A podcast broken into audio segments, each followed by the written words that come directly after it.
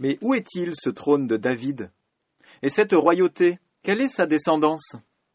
Vais-je trouver sur une carte un lieu où aujourd'hui s'accomplirait toujours ce que l'on décrit là? Les prétendants sont nombreux à promettre sécurité, richesse et bonheur. Mais comment distinguer le roi vers qui aller? Serait-ce le plus beau, le plus riche ou puissant? Le pouvoir politique ou celui de l'argent, et qui croire pour grandir Où planter mes racines Devant quel trône moderne irai-je me prosterner? Je cherche, sans trouver, ce lieu sûr où, sans crainte, un chef, un roi, un maître, qu'il suffirait de croire, de suivre et d'obéir, me donnerait de vivre. Et je lève les yeux vers la lune et le ciel. Ils en ont vu passer des royaumes superbes, des règnes fanfarons. Mais un jour, pour un roi, ce ciel s'est obscurci.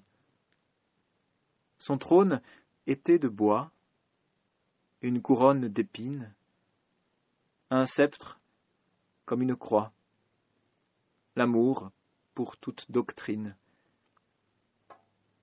Je suis sujet d'un roi qui a pour père Dieu, un homme sur la terre, mais descendu des cieux. Je suis sujet d'un roi qui, sans le conquérir, possède l'univers, la mer, les terres, les airs, car c'est lui qui les fit. Depuis, l'homme revendique ce qui n'est pas à lui.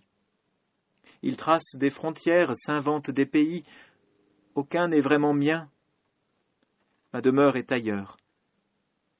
Je suis sujet d'un roi qui n'est pas sur la terre et qui me veut debout, car je suis roi par lui.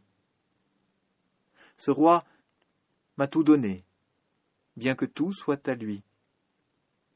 À lui, je veux tout rendre, jusqu'à ma propre vie.